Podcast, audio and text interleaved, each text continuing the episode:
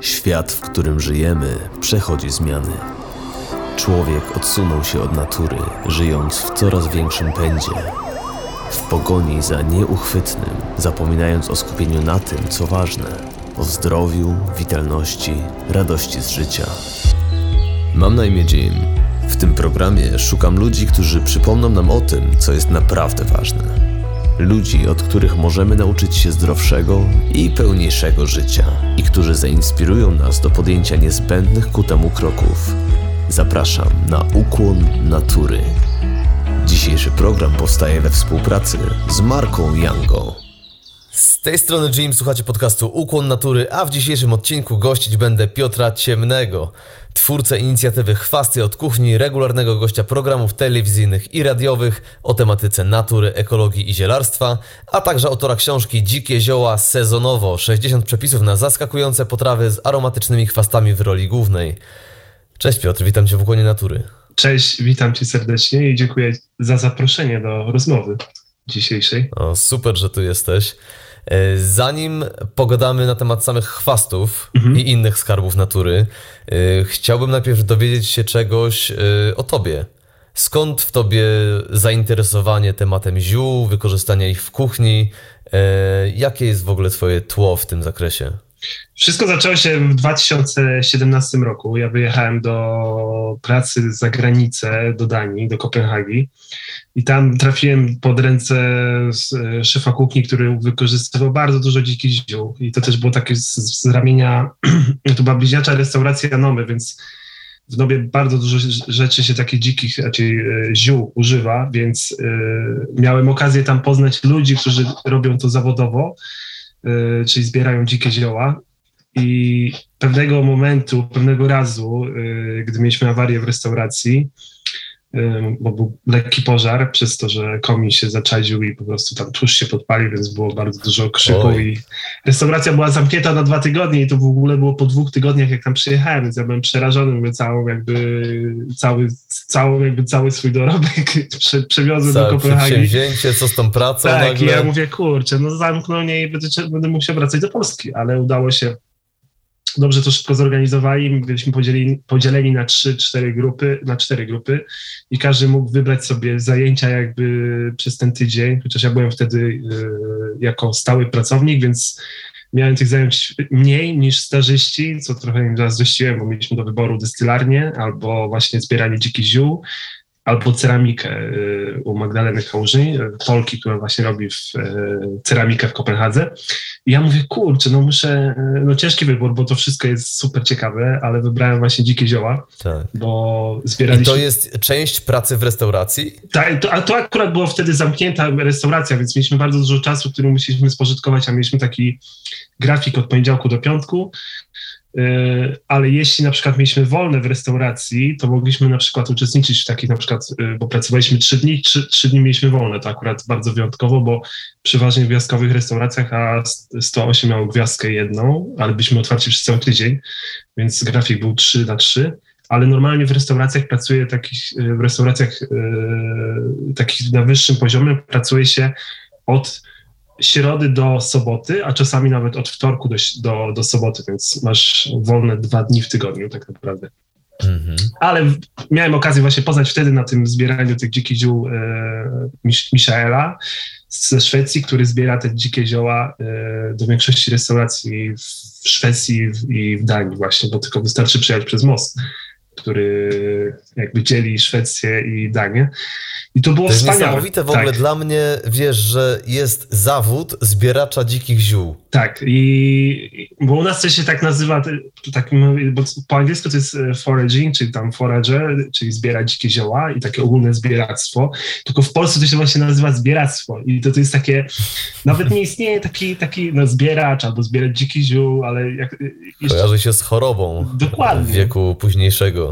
Tak, i to jest tak, że jeszcze pamiętam, że bo jeszcze pierwszą książkę miałem, w tamtym roku wydałem pierwszą książkę Chwasty od kuchni, taką jak mam właśnie jak profil na Instagramie i jak miałem pierwsze wywiady i miałem sesje zdjęciowe do gazety, jednej, do jednej z wywiadów, to pan był w szoku, że ja jestem taki młody i czemu nie mam jakichś tam łachmanów czy czegokolwiek, bo inaczej i w ogóle jakby straciła sens jakby jego cała sesja, bo on myślał, że ja przyjadę z jakąś torbą, z kijem, z kalosza, w kaloszach. Ja mówię, gdzie, tak, albo gdzie pan ma jakąś czapkę kucharską, albo przecież ja, ja mówię, to nie o to chodzi, nie? Ja nie będę udawał kogoś, kim nie jestem, nie? Bo przecież ludzie mnie znają właśnie Yy, przez taki pryzmat właśnie takiego, yy, że przekazuje tą wiedzę bardzo yy, luźny sposób taki, że jest wszystko, yy, nie używa łacińskich nazw, bardzo, yy, bardzo rzadko, bo chcę tą wiedzę w przystępny sposób przekazać, żeby ludzie kojarzyli na przykład dzikie zioła po, po nazwach, wrzucę to piąty, dziesiąty raz, robię egzaminy, jakieś tam quizy, bo najgorsze jak zaczyna się właśnie wrzucać takie łacińskie nazwy, bo ludzie są przerażeni, bo to już się zaraz kojarzy, no to Jezu, to jest dzikie zioło, to, to zaraz wszystko potruje, nie, nie, nie wezmę tego, bo zaraz mnie otruje, że coś, coś, tak, coś złego. Tak, tak, to jest coś obcego jak po łacinie, a jeszcze najgorzej jak nam się skojarzy ze szkołą i wtedy tak, w ogóle... Tak, tak, tak, tak. Właśnie o to chodzi. Tak samo jak teraz mamy sezon na żółciaka siarkowego, na grzyba, który rośnie na drzewie, jest... Może zapach jest lekko taki odpychający, jak się go gotuje, ale jak się go ugotuje, to już jest przepyszny, bo to jest taki substytut kurczaka w kuchni wegańskiej. Ale jak ludzie słyszą, że to jest żółciak i jeszcze siarkowy, to, to już jest w ogóle na miotła. Właśnie moja mama mi ostatnio o nim mówiła. Tak, a bo angielskie nazwy są, na przykład jest chicken of the woods, czyli taki kurczak na drzewie. I zachęcające. Tak, tak, zachęcająca. No już nawet brzmienie jakby tego dzikiego zioła już zachęca do zerwania. Tak, ale jeszcze tak wracając do tej historii właśnie z tym panem, który zbieraliśmy, ja wtedy pojechałem ze stażystami o siódmej rano, czyli o piątej trzydzieści musieliśmy wstać mniej więcej.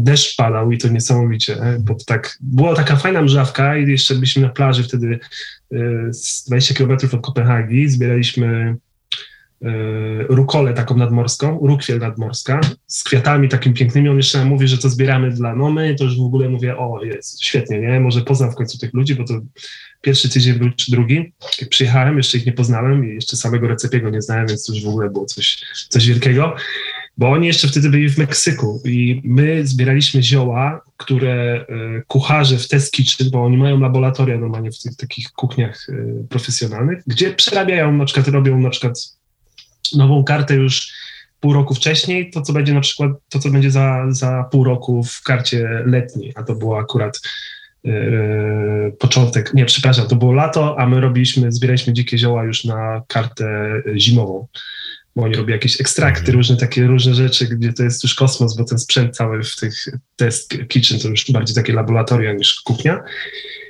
I zaczynaliśmy od siódmej rano, padał deszcz, później on nas y, zaprowadzał, każdy inny miał stanowisko, jakby w, ja zostałem wrzucony później do wiązówki błotnej, to jest takie dzikie zioło podobne troszkę do bzu czarnego, które pachnie jak y, wanilia. No i siedziałem w tych krzakach przez godzinę, on później przyjechał po mnie po godzinie, wrzucił mnie blisko takiej drogi i zbiera, zbierałem wtedy gwiazdnicę pospolitą. Ja nie wiedziałem w ogóle, szczerze, ja nie wiedziałem, co zbieram i co mam zbierać, więc intuicyjnie mówię, dobra, to może to jest. I pamiętam jego minę, jak mówię, dobrze, to, to, to zerwałem, no tak, no dobra, no nada się. I dopiero później, jak już któryś raz już to zbierałem, to... Yy, to, już, to już, już miałem w głowie, że to jest okej, okay, to jest to chickweed, czyli chickweed, czyli po angielsku właśnie gwiazdnica pospolita.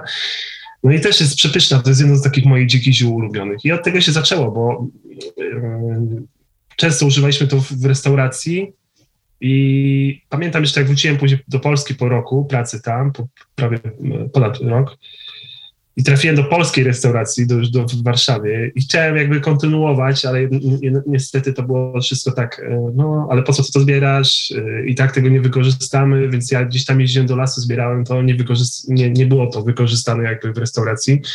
Z tego powodu też, że w Polsce mamy takie prawo, że niestety musimy mieć na to wszystko papiery, bo to jest dzikie, bo tak. Musi być jakieś dobre źródło, a poza tym cały czas jest taki strach i obawa, że no, y, wolimy zamówić, na przykład y, w pojemnikach plastikowych płacić, y, nie wiem, dwadzieścia złotych za sto gramów dzikich ziół, niż pojechać do lasu i zerwać świeże, jędrne, bez chemii, bez niczego y, dzikie zioła. Więc to jest taki paradoks, ale już nawet nie chcę wchodzić w te tematy, bo to jest też tak y, bardzo delikatny temat.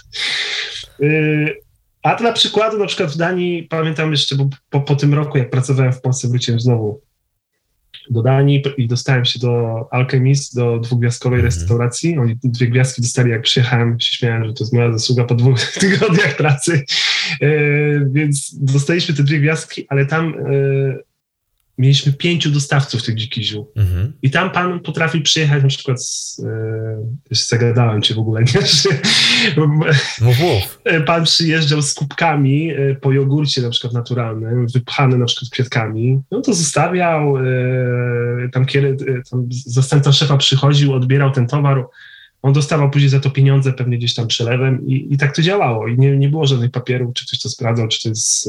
Nikt tego hermetycznie nie zapakował, z żadnej przetwórni. Tak, tak, dokładnie. I te pojemniki wracały do niego i on jechał dalej i, i do, do kolejnej restauracji, więc to było... Ja mówię, kurczę, czemu to tak nie działa w Polsce, nie? A w Polsce to jednak trzeba... Mamy... Y, jeszcze poznałem tam takiego Diego Prado z Chile i on się pyta, jak w Polsce wykorzystujemy dzikie zioła i w ogóle jak wykorzystujemy sosnę, iglaki. Ja mówię, no stary, no, u, u nas iglaki wykorzystujemy tak, że zasypujemy je cukrem, dopuszcza sok i tyle. I to jest cała... Może niektórzy robią dżemy, ale jak tak zapytać, kto robi dżem z pędów y, świerku, to jest... Ja nie znam no, nikogo. Jakieś, tak, właśnie. Jest część tam y, w Polsce, jest taka część, już nie pamiętam, bo... Widziałem właśnie wpisy takie, że robią po prostu ludzie dżemy z pędów, ale to jest garstka ludzi i, i głównie kojarzy nam się pędy, pędy sosny, zasypać cukrem i mamy syropek, ale to dalej cały czas leczniczo, tak. Jak opowiadam, że ten syrop można, nie wiem, zamarynować truskawki albo rabarbar, ale jak, ale jak... I on, on był w szoku, bo on, on mówi, że y, przecież mamy, jak robiłem spis do nowej książki, ile mamy dzikich ziół, to wyszło takich jadalnych, y, smacznych, to mamy około dziewięćdziesiąt na wiosnę samą y, dzikich ziół. Ta liczba później się zmniejsza, bo później jest lato, więc mamy kwiaty, owoce. W zimę mamy bardzo dużo grzybów nadrzewnych, a nie bardzo dużo, bo tak trzy cztery grzyby można zerwać sobie z drzewa, mm-hmm. jak boczniak ostrygowaty na przykład. Ale to jest taka wiedza, która po prostu, jak ja mówię, to jeszcze dostaję, znaczy bardzo mało dostaję takich pytań, ale zdarzyło się takie dwa dostać pytania. Jak taka młoda osoba w ogóle może mówić o dzikich ziołach i propagować to? A ja mówię, no to, to, to jak, a jaki jest odpowiedni wiek, żeby w ogóle mówić o dzikich ziołach? Dokładnie. To jest ciekawe takie, takie podejście. No tak samo jak ten fotograf yy, nie spodziewał się tak młodej osoby. Tak, tak, dokładnie. Prawda? I to jest o co takie, chodzi z tym wiekiem? sześćdziesiąt siedemdziesiąt lat to już jest taka wiedza yy, okej, okay. Ale też taką miałem jakąś taką sytuację, że yy, ja miałem wtedy dwadzieścia lat i słuchałem yy, yy, Briana Adamsa, yy, takie stare kawałki, takie lata, muzykę lat osiemdziesiątych, siedemdziesiątych. No. Ile ty masz lat, że słuchasz takiej muzyki? Ja mówię, to ile trzeba mieć? To jest takie dziwne ramy, takie, to tak samo z tymi dzikimi ziołami, więc mi się zawsze śmiać chce, no skąd ta wiedza się wzięła? Skąd, skąd bierzesz? Ja mówię, no poznaję fantastycznych ludzi, bo właśnie przez pracę na kuchni za granicą miałem okazję poznawać ludzi, którzy... Ten Diego Prado wydaje książkę, już wydał w Hiszpanii, w, z Culinary Bus Center, która ma trzy tysiące ziół y, opisanych, więc to jest Biblia już bardziej. I, I to z całego świata są zioła, czy typowo do Hiszpanii należące? Y, z Hiszpanii, Hiszpanii, Hiszpanii. Mhm. I on mówi, że... I właśnie od takich ludzi biorę jakby inspirację i wiedzę i, i mogę do niego napisać w każdej chwili, się zapytać, jak mam jakieś... Y, wątpliwości. Mhm. A poza tym jest dwudziesty pierwszy wiek, są aplikacje, które możemy sobie ściągnąć na telefon i ona może nas nakierować mniej więcej na to zioło. Chciałem kiedyś taką aplikację zrobić, ale jak się dowiedziałem, ile kosztuje, to sobie odpuściłem. Tak, tworzenie aplikacji jest, jest dosyć kosztowne. A powiedz, zanim pojechałeś do Danii, to w ogóle miałeś cokolwiek z ziołami wspólnego? Czy tak po prostu w ciemno pojechałeś, dostałeś pracę i, i nagle są te zioła? Jak pojechałem do Danii, to znałem może, znałem krwawnik i szczawik zajęczy, bo to, tego używaliśmy jakby w restauracji wcześniej. Mhm. Ale nie było tu takiej pasji, to tak nie wychodziło bardziej mm, spod takiej presji, że ja to muszę znać. Tam nie było takiego... Yy, nie czułem tego. A tam jak już pojechałem, to ta, miałem też dużo czasu yy, i, w, i w Kopenhadze jeździłem tylko rowerem, nie, nie samochodem, więc jest dużo takich otwartych parków, że nawet yy, w centrum miasta można znaleźć czosnek niedźwiedzi, który kwitnie, więc tam było więcej możliwości i, i przyszło to tak naturalnie, nie na siłę i... Paradoksalnie właśnie w dwa tysiące dziewiętnastym roku, bo tak, to COVID wystartował wtedy epidemia, bo tu pamiętam, w Polsce pamiętam teraz tyle się dzieje, że Tak, właśnie, bo to było y, początek roku chyba. Ja tak. wyjechałem do Danii y, drugim razem w grudniu, pod koniec grudnia, bo w styczniu, pierwszego stycznia już byłem w Alchemiście i minęło dwa miesiące. To jeszcze pamiętam, wtedy to w wiadomościach było, że gdzieś tam jakaś pandemia, mówię, to pewnie znowu jak ta ptasia grypa, to zaraz minie wszystko. To już na jesień chyba jakoś zaczęli mówić o coś o Chinach. Tak, tak, ale ja to tak mówię, a dobra, to tam... Y, No i całe szczęście, że pojechałem do, do Danii, bo to jak dowiedzieliście w piątek, ostatni, mieliśmy ostatni dzień jakby serwisu, to w poniedziałek już była restauracja zamknięta i w poniedziałek rząd duński miał cały plan już na, na cały COVID, mhm. więc dostaliśmy wolne i ja miałem bardzo dużo czasu wolnego. Chodziliśmy tylko raz, na tydzień, raz w tygodniu do pracy, bo gotowaliśmy dla bezdomnych yy, jedzenie dla sześciuset osób, obiady. Wow. I... I wtedy miałem jakby czas, żeby... Mówię, kurczę, co ja będę robił? Ale miałem bardzo dużo zdjęć tych dzikich ziół, więc mówię, dobra, to może odpalę sobie, a cię odpalę. No, wystartuję z Instagramem y, na temat dzikich ziół. I, i tam było pięć dziesięć osób. Mówię, a dobra, to może się to powiększy. I, i to był luty, a w czerwcu odezwał się do mnie właśnie y, Oskar y, ze Znaku i zapytał się, czy nie chce wydać książki na ten temat. Ja mówię, a pewnie jakiś żartownik, bo dużo jest takich osób, które lubią się podszywać. Mówię, pewnie z, zaraz mi schakuje profil albo weź mi pomysł i później sam wyda książkę. Mówię, nie, dobra, to trzeba sprawdzić. I się okazało, że to jest właśnie Oskar Błahut ze Znaku, z wydawnictwa i, i zaproponowali mi napisanie książki. Ja mówię, kurczę, świetnie, nie? Coś niesamowitego. Tak, dopóki nie pojechałem do Krakowa i nie podpisałem umowy, to, to, to w to nie uwierzyłem, a później był jeszcze strach. Mówię, kurczę, ale napiszę, nikt, nikomu się nie spodoba. Trafię gdzieś do jakiejś tajnej książki za pięć złotych. Ale udało się i fajnie się sprzedała, bo to jeszcze był taki koniec, raczej początek wiosny. Ja też nie, nie byłem na tyle znany, żeby ktoś łapał tą książkę od razu. Ale w ciągu tych jakby dwóch lat, bo to już mija, tak, dwa lata, to już mam na koncie, no to jest osiem tysięcy osób i już ma taką grupę, już w czwartek prawdopodobnie pójdziemy taki na pie- pierwszy spacer tutaj nad Wisłą, będziemy szukać żół- żółciaków. Super. Widzę, jak, jak to wszystko idzie w dobrą stronę, że ten temat dopiero zaczyna się rozrastać, coraz więcej osób zaczyna się interesować i nawet tak komercyjnie widzę, że te firmy nawet... Ostatnio miałem szkolenie dla barmanów, którzy... Jest taki temat teraz właśnie botaniczny, jak używać dzikich ziół w drinkach. Mówię, kurczę, świetnie. A ja też lubię, bo też robię prywatnie, raczej prywatnie. Pracuję w firmie, gdzie produkuję kombucze, robimy roślinne sery, jakieś kiszonki, więc tam mogę też uczyć się robić jakiś takich, taki mam plac zabaw jakby.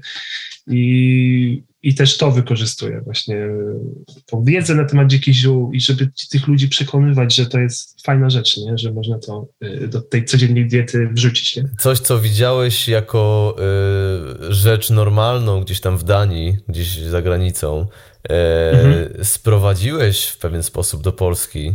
I widzisz, jak to się rozwija. To jest coś, no, coś wspaniałego, wiesz. Tak, tak. Jeszcze, bo jest Łukasz Łuczaj w Polsce, który jest takim guru y, dzikiego zielarstwa i on właśnie napisał takie, jedną z pierwszych książek, taki zbiór dzikich roślin, ale mało kto w ogóle kojarzy tą osobę. A to Diego z Chile kojarzył Łukasza. A ma Instagrama? Właśnie, ma, ma, ma, ma, ale tego Instagrama też ma od niedawna. Może dlatego, że on aż tak mocno medialny nie jest i ten temat nie jest też taki medialny, nie jest taki, jak to teraz się mówi, fancy. Mhm. Więc to wszystko jest takie... Są osoby, które piszą te książki na temat właśnie dzikich ziół. Mało jest książek kulinarnych na ten temat i to jest taki super temat po prostu, bo to jest... Co roku można jakby... To się powtarza ten temat, ale... Te, te, te dzikie zioła zmieniają się jakby co, co, co miesiąc i teraz na przykład jak poszedłem, to już wszystko jest przerośnięte, to już tych takich młodych dzikich ziół nie ma, wszystko już jest mhm. ponad kolano, ale ja się cieszę... Rozumiem, że... że do kuchni zbiera się bardziej te młode. Tak, właśnie te młode mają najwięcej wartości odżywczych, tak jak pokrzywa i mhm. te wszystkie młode pędy, ale kwiatki i później owoce, te dzikie owoce też mają dużo... dużo witamin, dużo tych y, minerałów i wszystkiego, więc każda jakby pora roku daje nam coś dobrego, ale jeśli chcemy na przykład robić i zakonserwować te, na przykład młode liście lipy w tym roku bardzo dużo zbierałem tych, one wyglądają jak takie małe karaluchy, się śmieję, takie wegańskie karaluchy, kształtem przypominają, więc tyle, ile mi się udało zerwać, to sobie zbieram na taki, do takich małych słoiczków na, na przyszłe szkolenia, bo za rok to będzie znowu, więc mhm. pokazywać to, co można jakby... W tamtym roku jeszcze nie zbierałem liści drzew, bo to jest taki drzewa, to jest taki kolejny temat do, do poznania, ale w tym roku już zbierałem. Jeszcze, przepraszam, bo mój Dexter tutaj jest... Stał właśnie z podłóżka. Słyszę właśnie łapy na podłodze. Dexter właśnie, Dexter, Dexter jest, z Dexterem bardzo często chodzimy, on jak już, może się nie gubię, ale on łapie te dróżki, więc albo wypatruje jakieś dzikie zwierzęta, więc też jest bardzo dużo ze mną uchodzi po, po lasach. Przydatny podczas poszukiwań. Tak, przydatny i jest bardzo właśnie, on wszędzie też niedługo będzie bardziej medialny niż ja, więc... No widziałem go już znaczy, na twoich postach. Właśnie, a jeszcze tak wracając do tej media, znaczy ja często, często no, staram się jak najwięcej, jak najczęściej pojawiać się w, jakby w programach i pokazywać, bo może to tak wygląda na, z boku, że to jest tak, o, ma jakieś, nie wiem, parcie na szkło czy coś, ale im więcej jakby się rozmawia o tych dzikich ziołach i pokazuje, że to nie jest tylko, nie wiem, maść na ręce albo na bolący kark, tym, tym lepiej. Ja nawet widzę, że teraz tak... Y- taka forma jakby jest bardziej przystępna, nie? I może widok, przecież ja do dzisiaj mam takie, takie tak widzę takie zachowania ludzi, że jak siedzę gdzieś w krzakach, to ludzie na mnie dziwnie patrzą, że nie wiadomo, co ja tam robię. I, albo idę, idę i coś zbieram na przykład yy, i to jest szok po prostu. Pamiętam kiedyś taką z panią spotkałem, bo akurat miałem całą reklamówkę, ale śmieci zbierałem w lesie, a nie grzyby. Mhm. I dla mnie to było takie naturalne. Mówię, proszę pani, ja wiem, gdzie są grzyby. Tu znalazłem chyba z pięć sześć grzybów, ale ich nie zbierałem, bo ich nie zjem. Yy. Ona nie wie, co, nie, nie, nie, ja, ja dziękuję, ja to inne grzyby zbieram. Ja mówię, no proszę pani, no przecież tu... I później dopiero sobie pomyślałem, mówię, no gościu idzie z reklamówką y, śmieci, z psem, w jakimś kapturze, bo to była jesień. Pani biedna sobie idzie przez las sa, sama i ona uciekała. Później dopiero jakoś sobie zdałem z tego sprawę, więc... Źle się kojarzą młodzi, którzy zbierają dzikie zioła, co dopiero śmieci z lasu, więc...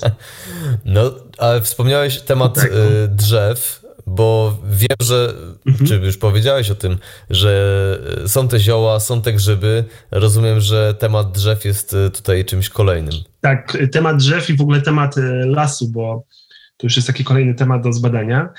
Ale drzewa są bardzo interesujące, bo na wiosnę one mają bardzo duże te, te liście i te pąki. Już taką wczesną wiosną, w marcu mamy pierwsze pąki i leszczyny. One... Tak szczerze mówiąc, bo nie wszystkie zioła są przepyszne, one nie są takie super pycha, że można je brać, znaczy można je zjeść normalnie, ale one są takie bez smaku, ale one są bardzo zdrowe, więc jeśli, że, jeśli sobie gdzieś tam dodamy do sałatki parę sztuk, to dodamy tego zdrowia do naszego organizmu. Ale bardzo ciekawym tematem właśnie y, pierwsze to są liście, możemy też używać pąki, liść, liście, same gałązki, kora jest fajna, bardzo fajnym, ciekawym tematem, bo y, większość kory jest takim substytutem kawy bezkofeinowej. Y, tak, y, kora plus korzenie, ale to korzenie to już jest inna sprawa, bo to dalej są rośliny, ale właśnie kiedyś y, robiono piwa na bazie kory, na przykład brzozy.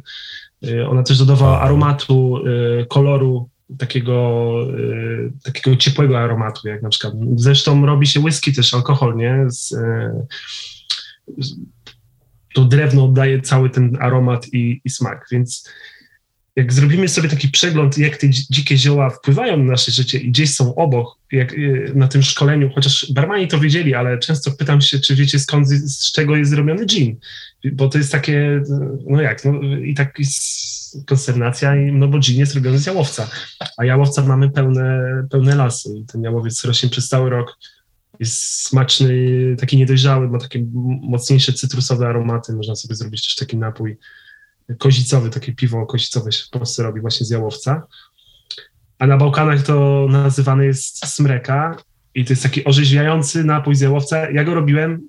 Nie, nie, pachniał taką skarpetą, ale może po prostu ja źle zrobiłem ten, ten napój.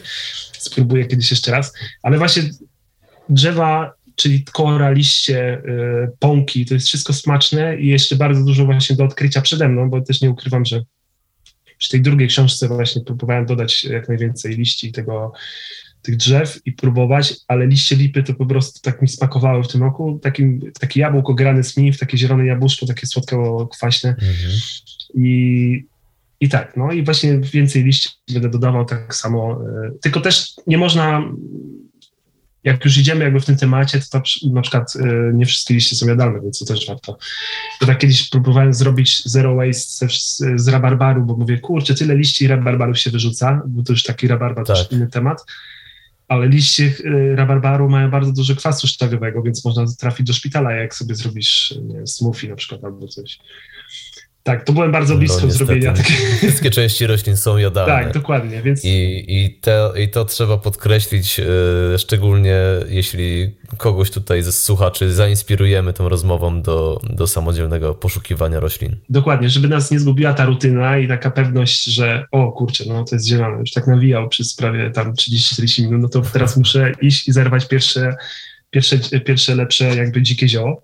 To, to nie jest prawdą. Ja też czasami po prostu sprawdzam nawet te zioła, które i tak już znam, bo y, różnice są bardzo minimalne, więc jak, jak z rodziny selerowatych, jak krwawnik, jak y, y, barszcz sosnowskiego na przykład jest z rodziny selerowatych, mhm. bardzo silnie trujące dzikie zioło. Y, ja w ogóle tych dzikich ziół nie zbieram, chociaż jest taki marchewnik anyżowy, który pachnie jak anyż, ale w Polsce go jeszcze nie widziałem, tu w Warszawie, bo w okolicach, bo on nie rośnie tu. Ale w Danii na przykład bardzo często występował i on, liście smakowały i pachniały anyżem i cała ta łodyga po prostu była przepyszna. I właśnie do deserów, do, do marynowania same całe łodygi, liście wykorzystywaliśmy.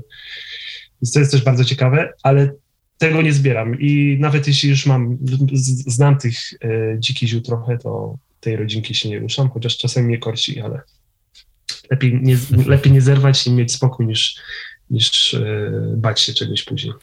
Chciałbym poznać twoje myśli na temat chwastów w ujęciu tym społecznym.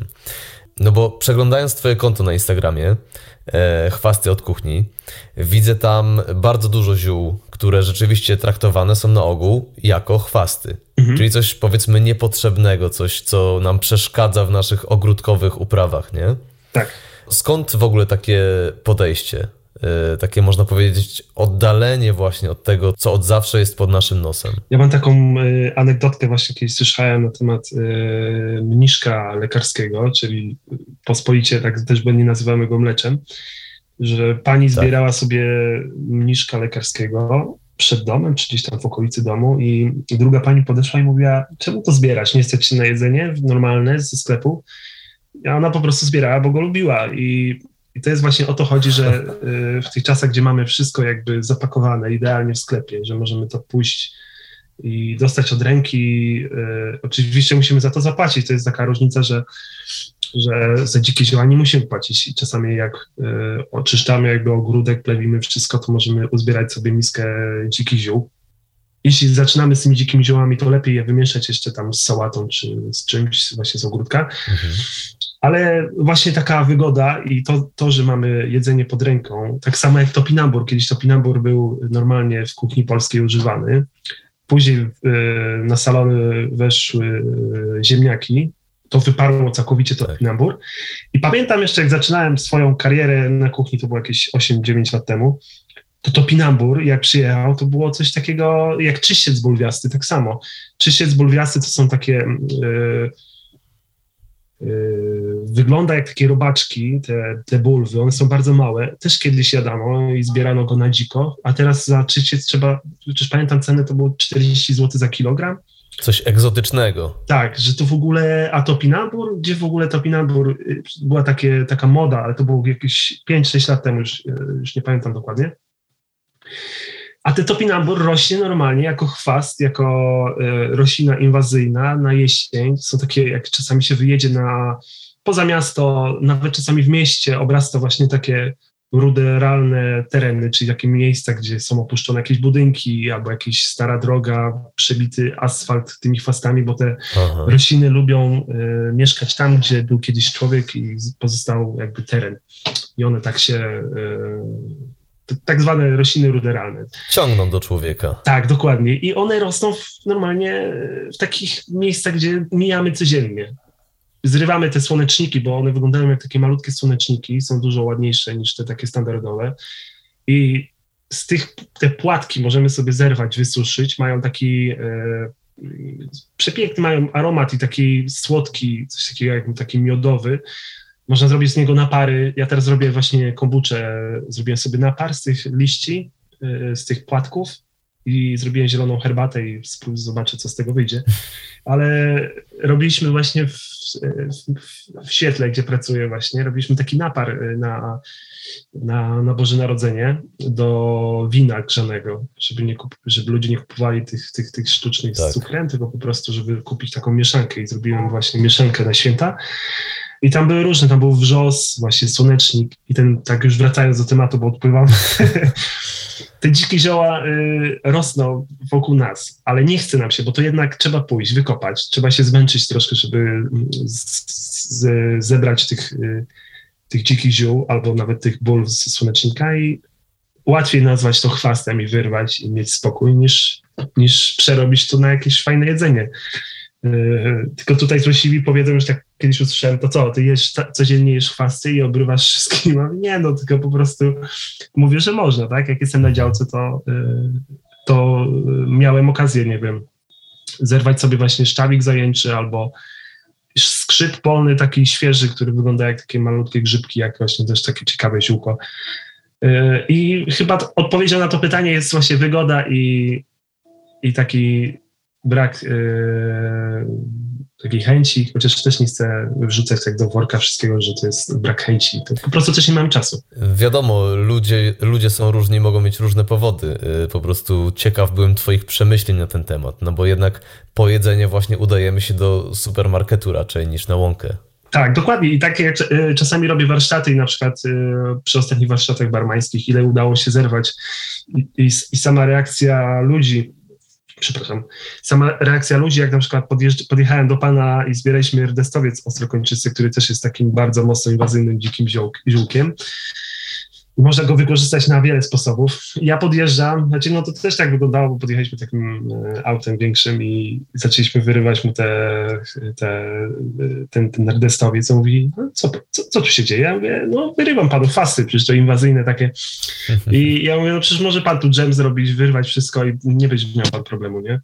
No, wie pan co, to chociaż niech pan równo wytnie przy tym, żebym już tak miał ładnie obkrojone. Ja mówię, dobrze. Więc y, sama taka y, brak czasu i też niewiedza, bo to też o to chodzi, że nawet jak kończyłem szkołę gastronomicz- gastronomiczną, to ja tam nie miałem żadnych zajęć, y, czy mamy dzikie zioła, jakie mamy dzikie zioła. A to powinno, tego się powinno uczyć, kiedyś właśnie dostałem taki fajny komentarz na fastach, że taką wiedzę to powinno się przekazać już w podstawówce na przykład, albo nawet w przedszkolach, gdzie dzieciaki łapały to szybko tą wiedzę. I, i tak się dzieje na przykład w Danii, bo mają, oni, oni mają programy, też Recepi ma swój program taki Wild Mat, czyli dzikie jedzenie po duńsku, gdzie uczą dzieci już małe, jak robią festiwale tam, po prostu zapraszają szefów kuchni, oni gotują na tych dzikich ziołach i mówię, kurczę, super, nie? Świetnie, że to działa i jest wszystko pokazywane. Od dzikich ziół nawet e, była taka sarna powieszona jeszcze z, z, bez, o, bez skóry, ale pokazywali, że to mięso jest ze zwierzęcia, a nie z, z pojemnika ze sklepu, tak, że tak. To jest życie, że to trzeba szanować. Ja mówię, kurczę, no wow, nie? Że fajnie. Coś wielkiego. No już wkrótce w Polsce za sprawą Piotra Ciemnego. Ja mam taki plan, tak, mam to w głowie i fajnie jakby się to udało, ale kiedyś jeszcze rozmawiałem, żeby w ogóle wrzucić takie coś takie do szkół, to jest, o matko, to, to ze- musiałoby się zebrać parę takich osób właśnie z podobnym jakby myśleniem, mhm. y- ale fajnie by było, bo... Póki co robisz szkolenia.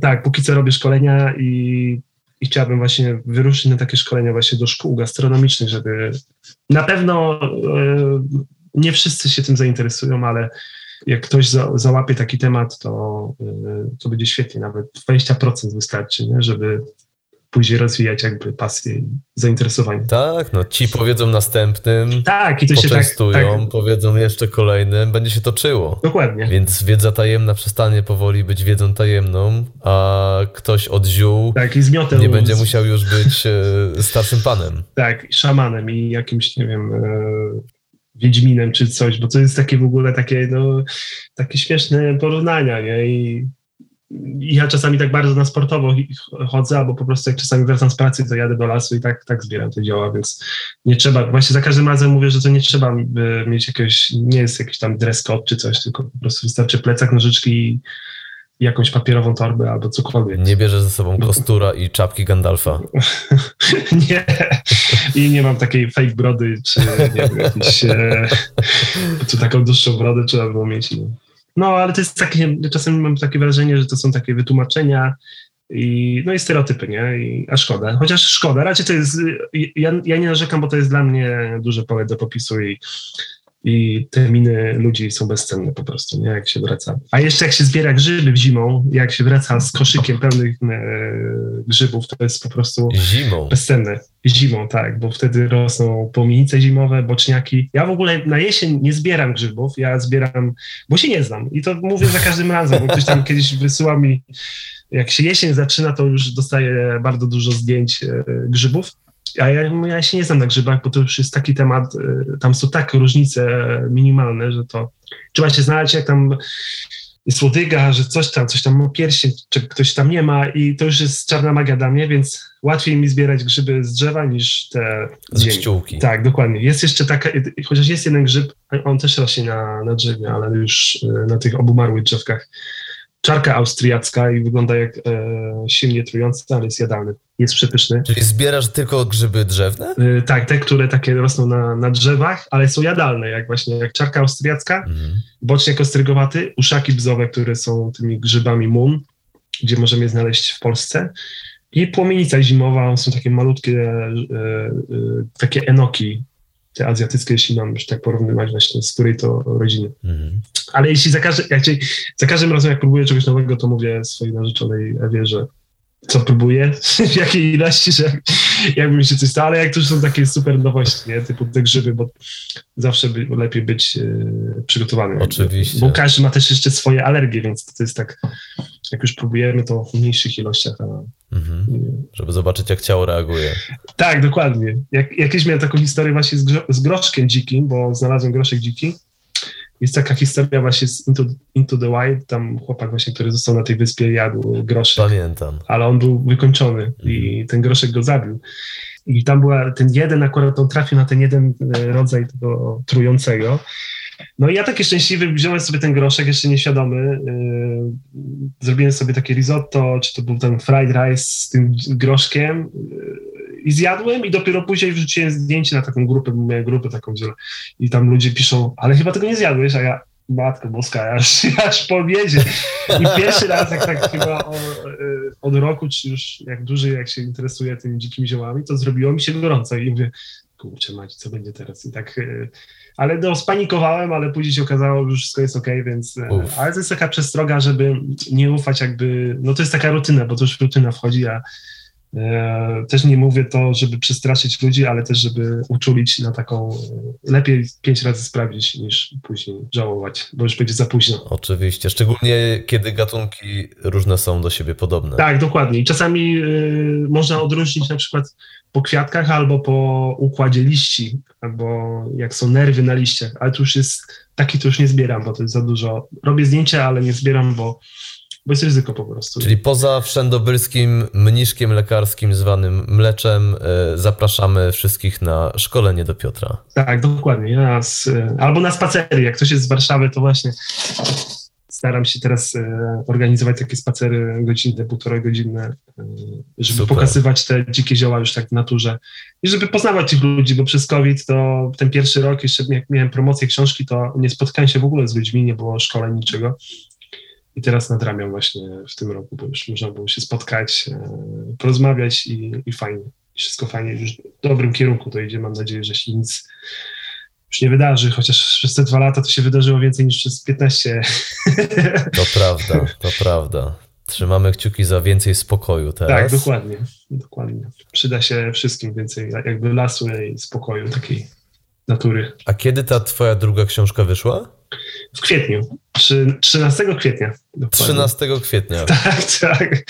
trzynastego dnia kwietnia i Właśnie fajnie idzie powoli. W tym pierwszym, jak mam być szczery, to ta druga książka mi się bardziej podoba, bo już jest tak dopracowana i mhm. współpracowałem z takimi moimi znajomymi, z Pauliną i Emilią Adamiuk. One robiły zdjęcia i co, fajna jest historia z nimi, bo one dostały listę, ja pisałem książkę, a one dostały listę na dany sezon, a jeszcze też tak też musiały czekać, bo ja już tam zanim im napisałem, im napisałem to, to też parę razy musiałem się upominać, ale ten, wysłałem w końcu listę i żeby zrobić na przykład zdjęcie róg, bo tam rukiel nadmorska była, to one specjalnie pojechały nad morze, więc żeby robić te zdjęcia, więc bardzo się poświęciły, co bardzo doceniam, ale też jakby złapały tą jakby pasję do tych dzikich ziół. To zdjęcie w książce mojej Dzikie zioła sezonowo z boczniakiem, to właśnie są boczniaki, które znalazła Emilia, co do dzisiaj zazdroszczę, bo to był chyba najlepszy. Ja to zawsze znajduję takie pojedyncze, takie bardzo skromne, a ona znalazła cały, bo one się też nazywają ostrygowate, bo one rosną na przemian i jak, y, tak samo jak ostrygi mhm. pod wodą. I ona znalazła cały taki jakby płaszcz, taki, ja mówię, matko boska, piękne grzyby. I one właśnie trafiły do książki. Ale nie mogę przypisać sobie tego sobie, więc tak, tak samo jak ostatnio znalazły cały las y, żółciaków. I te żółciaki piękne były po prostu. Nie? Więc... Czekały po prostu na kogoś, kto im zrobi zdjęcia. Tak, no dokładnie. Jakbyś ja, z aparatem no, chodził, to też byś takie znajdował. On, ja się śmieję, że jak czegoś nie szukamy, raczej to w moim przypadku może jak, jak szukałem uszaków, to nie, nie, nie, nie znajdowałem ich, a jak już przestałem, już mi było obojętne, to zacząłem je znajdywać, więc taka złota zasada, że jak przestaniecie ich szukać, to, to ich znajdziecie, je znajdziecie, więc... Więc tak, ale wracając właśnie do tej drugiej książki, jest, jak już pisałem tą pierwszą książkę, to już miałem pomysł na tą drugą, bo mówię, kurczę, to już jest taki fajny temat, bo ta pierwsza jest taka typowo wiosenna, letnia i tam są dzikie zioła wiosna, lato, a w drugiej już nie ma tych z pierwszej książki, więc już też zioła są takie bardziej, niektóre są bardziej już takie wyszukane, chociaż też bez przesady. I jest podzielone, podzielony jakby sezon na, raczej jest na cztery, cztery pory roku, więc możemy tą książkę używać cały rok. Więc to jest fajne. I tam są tylko przepisy, czy coś jeszcze? Tam są przepisy i są opisy, bo chciałbym, żeby jak już ktoś nie jest jakby kucharzem albo nie lubi gotować, to żeby ta książka była takim, taką książką, że można sobie ją wziąć na, na wycieczkę do pociągu albo sobie podczytać ją po prostu w domu na spokojnie, bo tam jest dużo takich ciekawostek i też dużo opowieści z mojej pracy, bo też miałem okazję pracować z ludźmi z całego świata. Tam jest przepis mojego kolegi z Kolumbii na zupę z, dziki, z dzikiego ziółka, które w lesie go nie znalazłem, ale tu pod, pod moim blokiem w Warszawie rośnie go bardzo dużo, na jesień zwłaszcza. Yy, właśnie do sesji brałem w ogóle yy, do książki, żeby zrobić spod bloku? Zdjęcie tylko. Tak, tak, bo nie mogłem tego znaleźć, nie? I jak mówię, dobra, to do zdjęcia to można, to można wziąć to dzikie ziółko.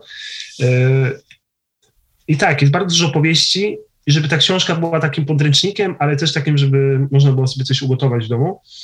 I te przepisy są... Yy, Prost, nie lubię słowa proste, bo to proste, ktoś sobie pomyśli, że jest książkę z prostymi przepisami, będę kupować, ale że nie ma y, takiej listy dziwnych y, składników, że to trzeba mhm. wydać, nie, dwieście trzysta złotych na obiad.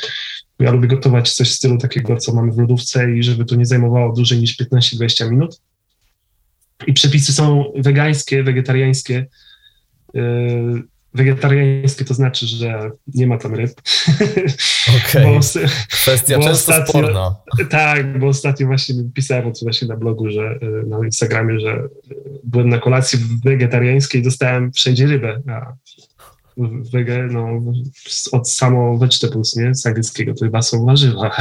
Ale chyba dalej, tak. da, dalej mają niektórzy problem z rozróżnieniem. I to e, nawet tak, co... szczególnie, szczególnie w Polsce, gdzie wegetarianizm powiedzmy dopiero się spopularyzował parę lat temu, nie wiem, z dziesięć. Tak, a tak, tak też tak paradoksalnie w Warszawie mamy bardzo dużo knajp wegańskich, wegetariańskich, mm. ale z drugiej strony jak się pójdzie do normalnej knajpy albo zapyta się o taką wegańską, wegetariańską dietę, to jest dalej kosmos, nie? Bo jeszcze pracuję w świetle właśnie w Warszawie, gdzie robimy to wegetariańskie, wegańskie jedzenie, mhm. w ogóle bez użycia cukru, więc to też jest taki kosmos. Jak jeździliśmy na takie na przykład targi śniadaniowe albo nawianki i jak mówiliśmy, że mamy wegańskie jedzenie, to ludzie byli przerażeni. Jak to? Wegańskie? Jak to? Przecież to... A skąd białko? Tak, właśnie. Albo, że jak można w ogóle wegańsko? I omijali, nie? Z takim tym.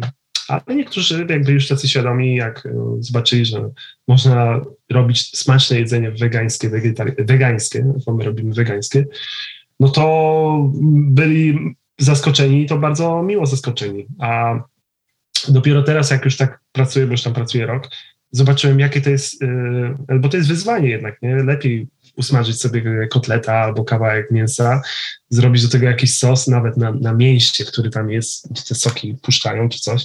I to, i to, to wystarczy. I, i taka kreatywność nam wtedy spada całkowicie, bo to przecież trzeba... I często słyszę, że no, bo to wegetariańskie, wegańskie, to trzeba długo gotować albo trzeba się nagłowić. Nie, no to jest tylko po prostu trzeba z, łączyć smaki. Bardziej właśnie rozbudza naszą wyobraźnię niż ją hamuje. Mhm. Bo, bo trzeba pokombinować, trzeba coś tam połączyć, smaki, yy, więc zawsze to zachęcam. A wiesz coś na temat różnicy pomiędzy dietą wszystkożerną czy wegetariańską, wegańską pod kątem składników odżywczych? I aż tak... Bo mhm. czy, czy w jaki sposób tam musimy, wiesz, komponować te posiłki, żeby zapewnić sobie wszystkie aminokwasy chociażby? Żeby za- zapewnić to na pewno yy, musimy... Bo, bo strączki dają bardzo dużo białka. Mhm. Ale też jest teraz y, ta kuchnia wegetariańska i wegańska ma tyle zamienników i takich ta kuchnia i nawet jeśli chodzi o te produkty spożywcze, się tak rozbudowało, bo nawet te sery wegańskie już też dostarczają nam jakby powoli więcej tych, y, mają bardzo czysty skład i dostarczają nam wszystkich tych wartości odżywczych. Ostatnio po raz pierwszy jadłem ser wegański. Ja robię właśnie ser u mnie w pracy z migdałów, taki coś w stylu fety. Nie jest to sto procent feta, ale fajnie, że można zrobić na przykład kefir z mleka kokosowego albo właśnie ser, bo fermentujemy migdały, a później właśnie robimy zalewę taką solankową albo z oliwą, z oliwek w ziołach. I dajemy tam tylko migdały, kefir z, z mleka kokosowego i sok z ogórków kiszonych. I to jest wszystko. I odrobina soli. Więc masz trzy składniki tak naprawdę. Tak naprawdę proste. I nie ma tam żadnego E, nie? Bo i robiliśmy testy na bez, bez lodówki. Ten ser wytrzymywał nawet trzy tygodnie bez lodówki. Tak. Nie, nie jedliśmy go i nie sprzedajemy bez lodówki, tylko po prostu sprawdzamy, jak, mhm. jaka jest jakby wytrzymałość i jak, jak on się sprawdza, bo potem Jasne. dalej... dobrze działa wszystko. Więc. Ale wracając do diety wegańskiej. Wracając, y, trzeba się nakombinować, bo na pewno y, musisz wtedy dodać jakby więcej składników i mieszać strączki, warzywa, plus jeszcze, nie powiem ci dokładnie, bo aż tak nie sprawdzam tego w tym, ale wiem, moja koleżanka właśnie w pracy jest typowo we, taką weganką sto procent. I ona, jak mi opowiada, to te, to te dania i obiady nie są aż, aż tak mocno skomplikowane, a też chodzi na siłownię, więc potrzebuje białka i potrzebuje energii mhm. i wyciska więcej ode mnie, więc y, nie ma takiego bencola, że tak powiem, jak ja, więc y, da się, tylko po prostu trzeba się troszkę nakombinować, jeśli chcemy już tak y, tą dietę mieć zbilansowaną. I teraz tak sobie zadajmy pytanie, kto ma taką na co dzień taką dietę zbilansowaną i jak ta dieta wygląda. Nie? Właśnie, nawet spośród mięsożernych. Tak, właśnie, bo to się tak często, o, a jak tutaj tą dietę, coś tam, coś tam. No ale tak po, popatrz mi się prosto w oczy i, i, i czy naprawdę ta twoja dieta wygląda tak, jak, jak pytasz. Ale dla tych ludzi, którzy o to dbają, to jak najbardziej. Z kuchnią wegańską się da, może trzeba troszkę bardziej pokombinować. Ale to tak, jak już się sprawdzi wszystko i wejdzie nam to w krew, to myślę, że nie ma problemu. Mhm. A mówiąc jeszcze o składnikach odżywczych, yy, ponownie, czy masz taką wiedzę na temat składników odżywczych zawartych w samych ziołach, które zbierasz? Yy, nie mam aż tak mocnej tej wiedzy, bo ja jednak skupiam się, jak je wykorzystać. Yy, chociaż przyznam szczerze, że troszkę mi tego brakuje, że jednak yy, nie mam aż tak rozbudowanego tego, tej, tej wiedzy, ale wiem, że te dzikie zioła mają bardzo dużo składników mineralnych i to jest, jeśli mamy wybierać między tą dziką zieleniną w sklepie, a nawet, rzecz tutaj podkreślę, że nie mówię, żeby pójść spod bloku zbierać dzikie zioła, to te dzikie zioła w mieście mają więcej wartości odżywczych, soli mineralnych i garbników niż też w sklepie, bo, bo też w sklepie nawet jak weźmiemy te dzikie zioła, zerwiemy tutaj gdzieś pod blokiem, to one padają. To już widać, że to jest potrzebują wody, żeby odżyły. A te dzikie zioła, a, a, a zioła takie pospolite w sklepie stoją przez cały dzień e, na półkach, czasami bez wody, w tych foliach. Wracamy do domu i one dalej żyją.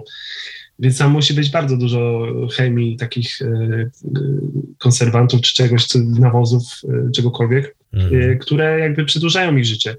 Łukasz Łuczaj kiedyś robił właśnie badania, e, ten, ten, ten zielarz, e, i mówił, że zbierał dzikie zioła chyba spod mostu gdzieś tam w Warszawie i, o, i okazały się zdrowsze niż właśnie te pospolite. Ale jeszcze tak, jeśli wracając jeszcze do takich wartości odżywczych, to dzikie zioła mają bardzo dużo garbników, czyli one mają, ten, chodzi o ten smak gorzki, mhm. którego e, w diecie w ogóle teraz e, jest bardzo mało. To chyba stymuluje układ trawienny, prawda? Tak, dokładnie, dokładnie. I to też tak na, je, na, na, na jelita i na wszystko, na... Tylko my go omijamy, bo gorzki nam się kojarzy z niesmacznym. I mhm. często właśnie jak, jak się na, nawet jak ten mniszek pospolity ma bardzo dużo też garbników i jak się go zje, to tak odpycha. Yy, czosnek, czosnaczek pospolity też ma takie, jest taki goryczkowaty.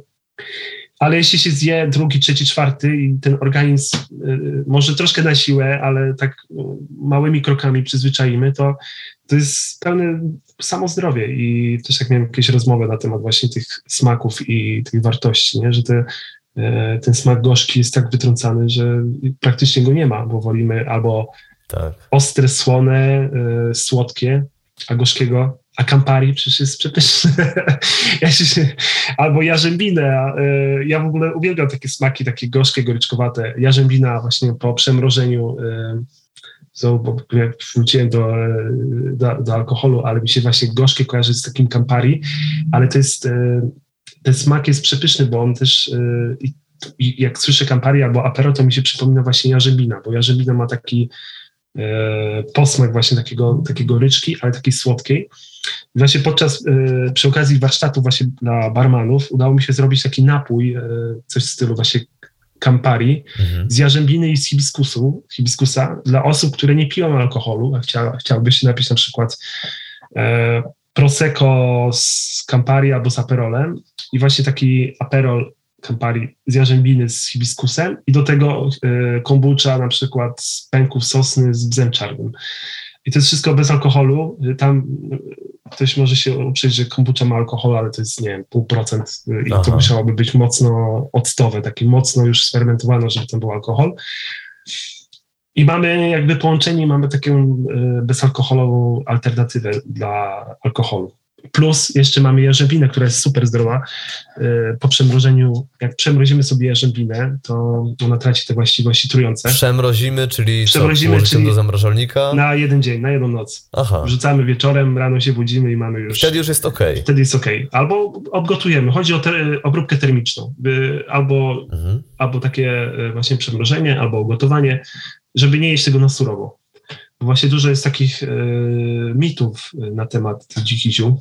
Właśnie jarzębina. Ja pamiętam jeszcze, jak byłem mały, że o, tego nie jest, bo to jest trujące, umrzesz i w ogóle. Tak, dokładnie, to samo słyszałem. Tak, i tak samo było z bzem, z lilakiem, bo lilak jest, mm-hmm. też takie wojenki mam. Czyli no, można było się nie, nie czepiać, ale lilak y, pospolity, a bez czarny to w ogóle to są dwie inne rodziny.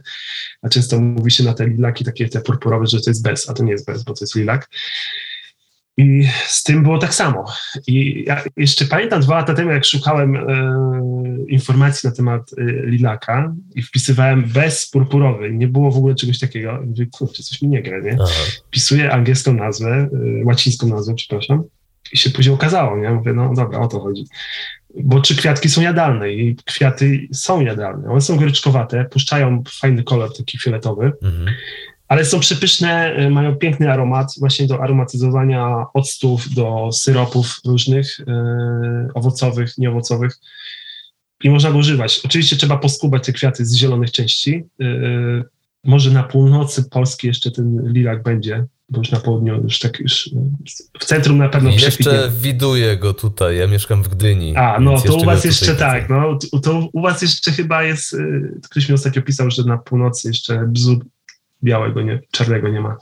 Mhm. Ale to nie wiem, musiałbym sprawdzić gdzie. Ale u nas już w Warszawie jest bezczarny i tak samo było dużo historii, że on jest trujący, że Najlepsze są artykuły, że jest tak, dużym, grubym podpisane, bez czarny jest trujący, silnie trujący, a na dole jest napisane, ale coś tam, coś tam, coś tam, coś tam. Ale są właśnie takie duże, jest błędnych informacji, bo bez czarny jest, on ma, yy, jest taka trudna nazwa, to są dwie substancje, yy, nie powiem, bo nie chcę tutaj yy, źle powiedzieć. W porządku.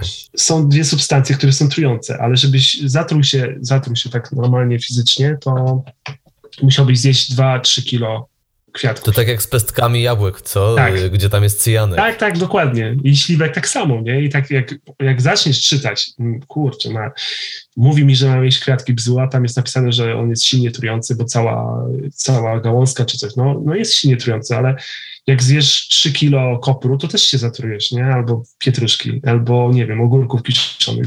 I to jest takie, to są takie yy, paradoksy, które łatwo, łatwo nam uwierzyć, że zatrujemy się dzikimi ziołami, niż jakby ktoś napisał, że zatrujesz się koprem na przykład zwykłym, nie?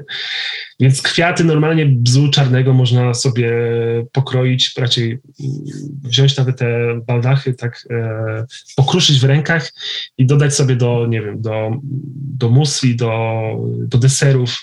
Nie ma problemu. I to już nawet na świeżo, tak? Na świeżo, tak. A marynowane to już w ogóle możecie sobie marynować, stawić na zimę, wrzucić do kompotu z truskawkami, zrobić dżemy, wszystko. I to nie jest trujące. Wszyscy żyją. W Kopenhadze, w Kopenhadze większość restauracji używa teraz bzu czarnego jako dekorację, więc śmiało można y, użyć i to jest bezpieczne. I nawet biorę to na swoją odpowiedzialność, także... No, właśnie, uważaj się takimi słowami. Właśnie, może nie. Tak, jest dużo właśnie takich mitów i tak samo ten żółciak jest podpisane, że trujący, silnie trujący. Oczywiście, no każdy grzyb jest... Znaczy niektóre grzyby można jeść na surowo, są smaczne, ale no fajnie to wchodzi, tak, tak, tak, tak wychodzi. O, żółciak siarkowy, trujący. A na dole podpis. Ale trzeba obgotować dziesięć minut. No to tak samo ziemniaki są trujące. Też trzeba je obgotować dziesięć minut. I to jest takie właśnie... Ale mina właśnie ludzi, jak opowiadam, no dobra, ale masz ziemniaki, też są silnie trujące, zjedz sobie ziemniaka, zawsze się ziemniaki jadą, żeby zostać w domu. Tak, tak, żeby robimy, gorączkę dostać. Moi znajomi robili. Tak, właśnie. I o tym się nie mówi, że są trujące, nie? Że w sklepie nie, nie jest na przykład napisane uwaga, silnie trujące, proszę ugotować przez dziesięć minut. To prawda. Bo to już mamy... Wpojone w kulturę. Tak, dokładnie. A takie grzyby, ja się, ja się śmieję, że dobrze, bo tak to by wszyscy już obrywali wszystko, nie miałbym co fotografować. Ani nie miałbyś to zbierać. Dokładnie, a miałem ostatnio taką myśl, mówię, kurczę, jakby tak wszyscy zaczęli zbierać, to nie będzie czego zbierać, ale później sobie pomyślałem o tej kuchni wegańskiej i wegetariańskiej, więc to troszkę yy, musi minąć czasu, żeby takie, aż taka kultura była wysoka, jeśli chodzi o zbieranie dzikich ziół. Mhm. Poza tym w Danii, gdzie się tego używa normalnie, jak mówisz, tak. wciąż to rośnie. Wciąż to rośnie i nie ma takiego problemu, więc yy, to była taka yy, dwuminutowa panika, ale może histeria, ale później mi też. Więc, więc yy, no tak, i to tak o tych dzikich ziołach można było rozmawiać bardzo długo. To są fajne opowieści i, i fajne historie, bo właśnie takie e, mity na temat dzikich ziół i tego wszystkiego, to jest po prostu od groma, nie? Studnia bez dna. Tak, ale z jednej strony dobrze, bo y, lepiej czasami może ostrzec, niż się później e, zawieść. Tak jak na przykład jest kowalia majowa, która jest bardzo podobna do czosnku niedźwiedziego. Aha. I była historia, gdzie pan sobie zrobiła tak, to nie wiem, czy jest taka osoba, która słucha mojej wywiady, ale, ale, ale ja opowiadam za każdym razem tę historię, bo to jest taka dobra historia, żeby właśnie teraz ko- kowalia majowa rośnie, ona jest silnie trująca, nawet jeśli trzymamy ją w rękach bardzo długo i później te palce trafią do buzi, to możemy się zatruć. Mhm. Czy jak ktoś ma taki bardzo wrażliwy układ pokarmowy albo w ogóle ma chory, chory ten układ, to może się zatruć. Woda po konwaliach majowych jest, yy, na przykład jak zostawimy wodę, kot przyjdzie, albo na przykład jakby Dexter wypił, mój pies, to on by też już nie przeżył tej jakby yy, czynności, bo woda jest silnie trująca jeszcze po, po kwiatkach majowych, po konwaliach majowych. Liście są podobne właśnie do czosnku niedźwiedziego. I pan, była jakaś historia, że pan zrobił sobie yy, pesto. I nie przeżył tego, bo jest tak trująca, że dodał sobie taką, jeszcze sobie zrobił pewnie makaron i tragicznie się to dla niego skończyło. To są właśnie takie małe różnice. Warto właśnie... Kiedyś mi ktoś powiedział na temat cisu, bo też mówiłem, że cis jest, e, e, ma środek bardzo trujący, to, to ziarenko takie, a osnówka jest jadalna. Ona smakuje jak kisiel jakiś. Pamiętam swoją pierwszy, pierwszy cis zjadłem w Berlinie, bo akurat spotkałem gdzieś po drodze i mówię, dobra Ewa, muszę tego spróbować, bo przecież jak nie spróbuję, to, to się nie przekonam. E, tak, i osnówka jest słodka, jak kisiel taki truskawkowy, ale ziarenko w środku jest silnie trujące i nawet gałęzie są trujące, ale to musielibyśmy mieć kontakt taki bezpośredni, że musielibyśmy to spróbować albo zjeść. Mhm. I to wtedy dostałem komentarz, po co takie coś wrzucam? A ja mówię, no dajmy na to taką hipotetyczną taką sytuację, że na przykład dziecko leży pod krzakiem cisu, bo na przykład coś tam zobaczyło owocki. I wtedy myślimy, no co się stało, tak? Nie wiem, y, jakiś pająk, y, pszczółka, czmiel, cokolwiek, ale nie pomyślimy, że mogło zjeść na przykład kawałek owoca z ziarnem, bo to wystarczy przegryźć i dziecka, jakby brzydko mówiąc, nie, nie będzie już na tym świecie. Tylko pomyślimy, tak, o dobra, tutaj ma ten, tu jest cis, to już wiem, co powiedzieć lekarzowi, żeby mieć tą świadomość i wiedzę przede wszystkim, jak zadziałać. Dokładnie. Wyprzedzajmy fakty, bądźmy jakby boga, bogatsi w tą wiedzę, niż, niż jakby z, chowajmy to wszystko, bo to jest trujące. Właśnie więcej wiedzy, a czasami może nam uratować życie już w takich bardzo trudnych przypadkach. Mhm. Zgadzam się. Szczególnie wiedza tak fajnie, łatwo przyswajalna w tych wszystkich historiach, które opowiadasz. Tak, dokładnie. Właśnie za każdym razem, jak coś rzucam, to staram się wrzucić jakąś historię, bo to yy, tak się naj, najlepiej uczy i najłatwiej uczy, bo o dobra, ten coś tam opowiadał o jakimś gościu, o kumwali, dobra, to nie będę robił tego pestwo dzisiaj. może, tak, może tak w końcu... Yy, ta wiedza wejdzie nam do głowy i tak będziemy kojarzyć to w dobry i miły sposób. Więc o to mi chodzi i taką formę właśnie chciałbym utrzymać jak, jak najdłużej. Super, Piotr. Powiedz mi jeszcze, y, często mówisz y, o robieniu zapraw. To jest, wiesz, coś takiego, co bardziej kojarzę może z pokoleniem mojej babci, mhm. e, ale teraz chyba jest to coraz bardziej praktyka, która gdzieś tam wraca do polskich domów, szczególnie może u osób, które właśnie E, żyją blisko z naturą. Mhm. Czy my teraz przechodzimy jakiś taki renesans tradycyjnego podejścia do jedzenia?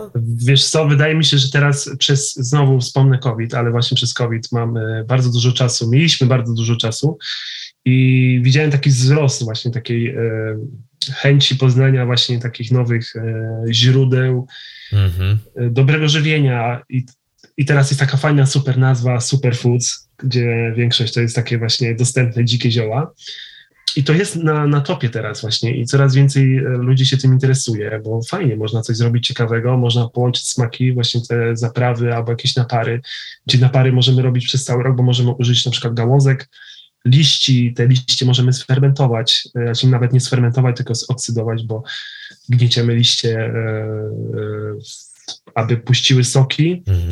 Później je wrzucamy do słoika i możemy je wrzucić na przykład do pieca albo do zmywarki na, na trzy takie mycia, tylko nie, już też tłumaczę, żeby nie wrzucać specjalnie jednego słoika i wrzucać na mycie, tylko po prostu przy okazji mycia naczyń. I słoik musi być zamknięty. Zamknięty oczywiście.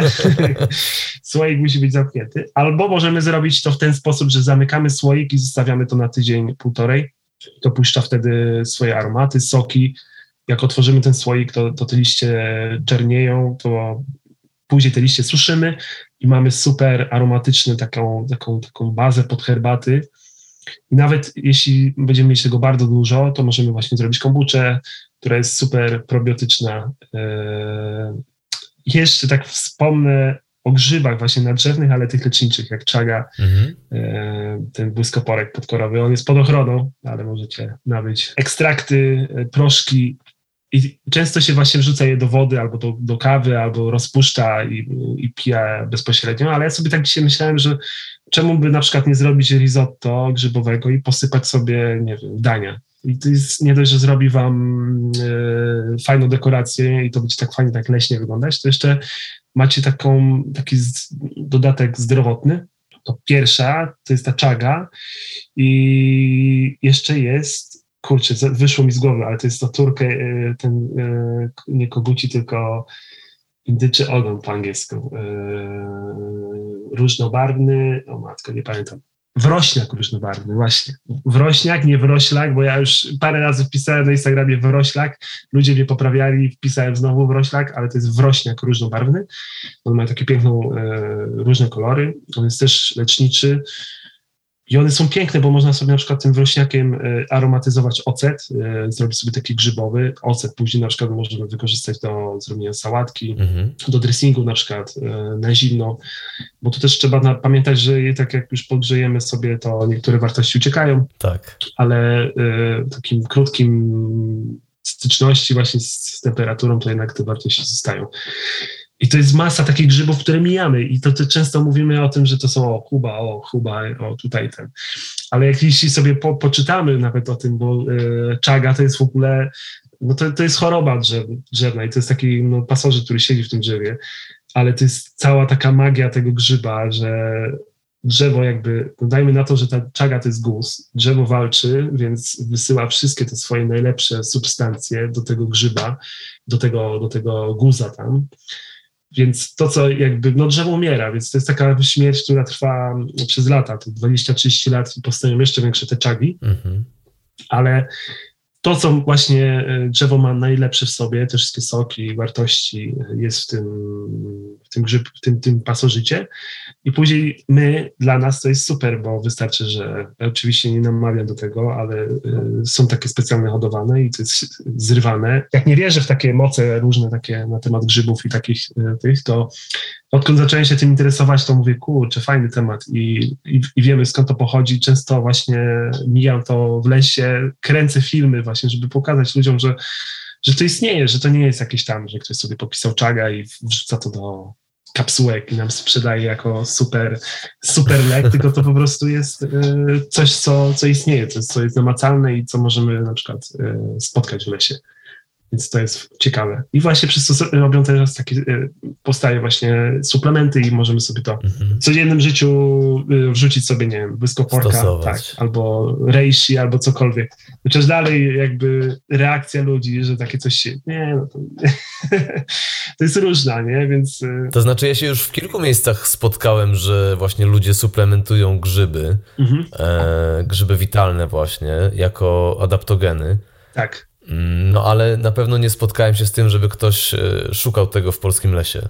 Tak, raczej ja szukam, fotografuję, bo jednak jest to pod ochroną, chociaż nasze prawo, jeśli chodzi o te rośliny pod ochroną, to jest tak pogmatwane, że bo na przykład jeśli tego grzyba, tą czagę znajdziesz na drzewie połamanym, mhm.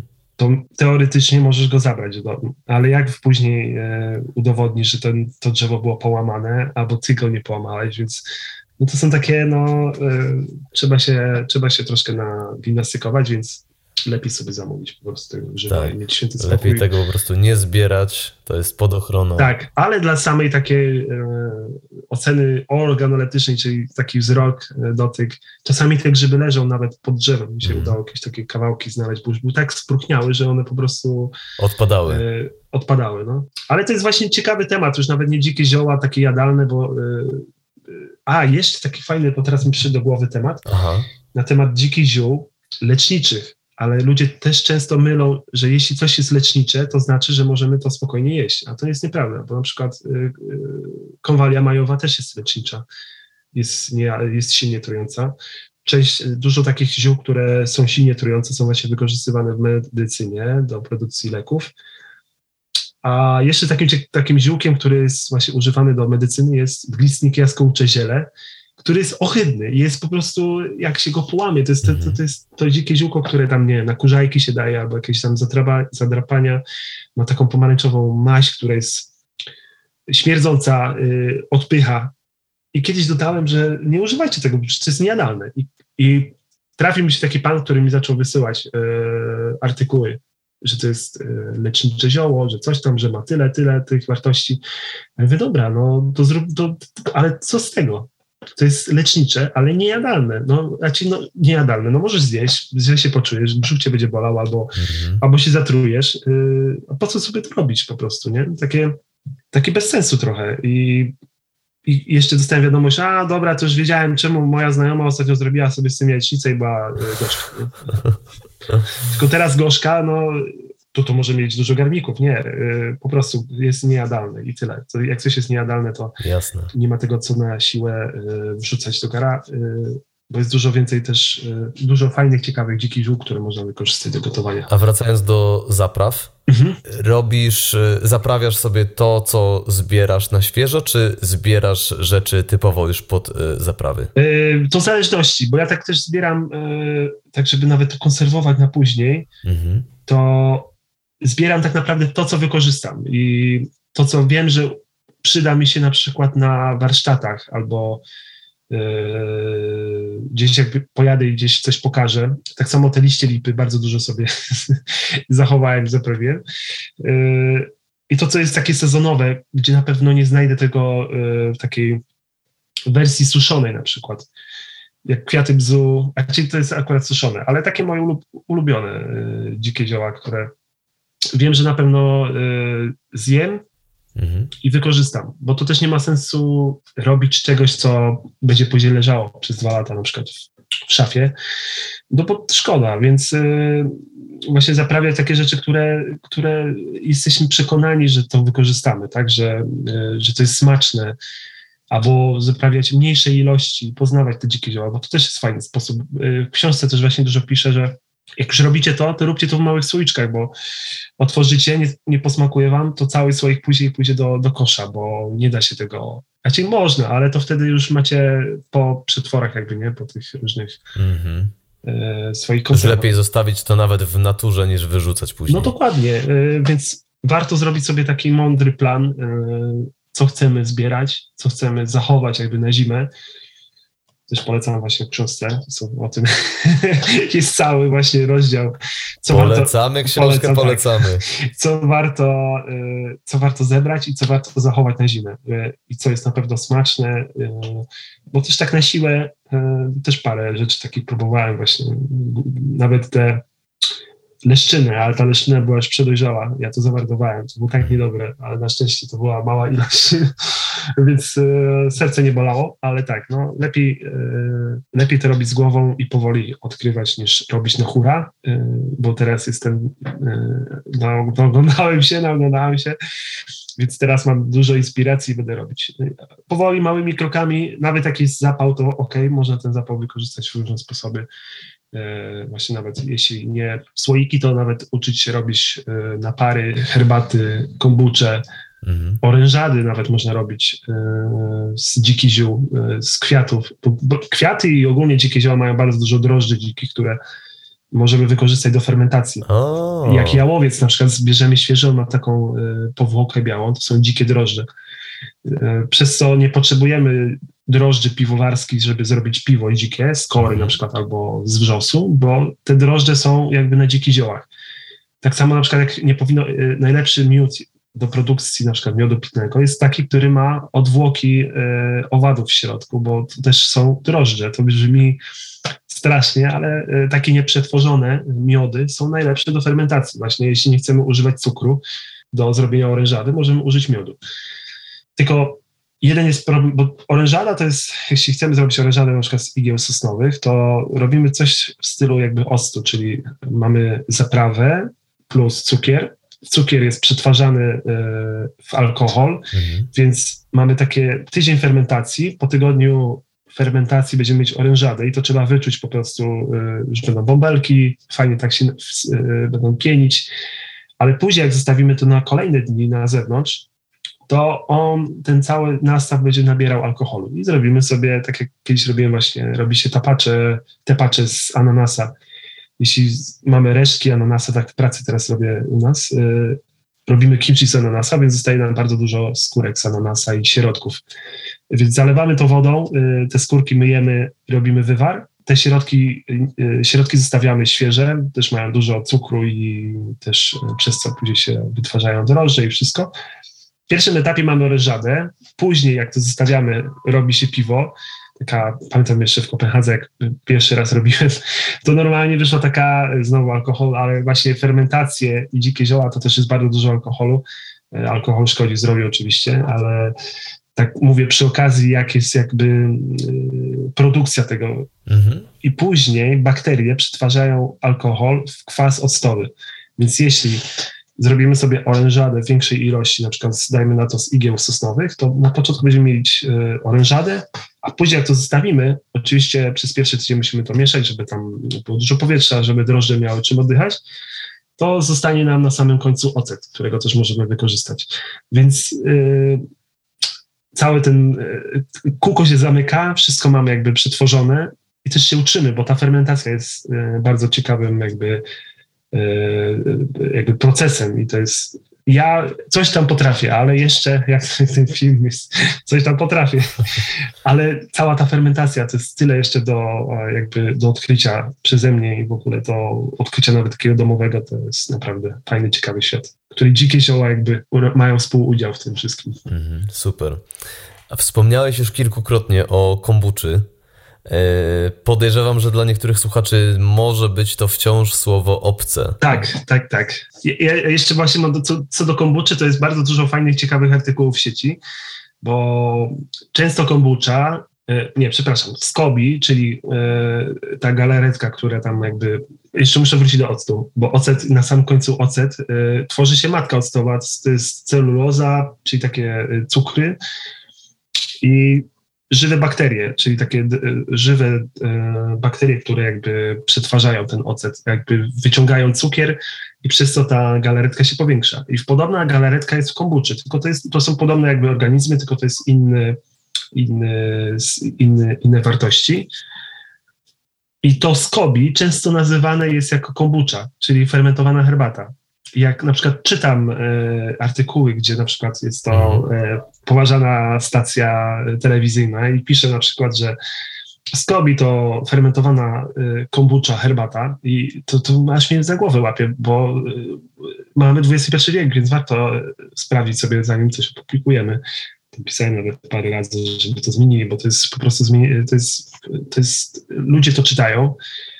Później spotykam się z kimś i mówię, że to jest SCOBY, to jest żywa kultura, żywe kultury bakterii yy, symbiotyczne.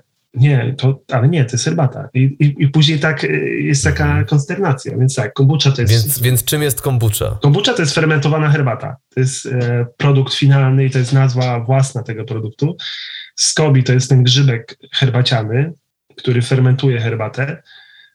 On jest jadalny, ale nie warto go zostawić, bo można sobie robić kolejne kombucze.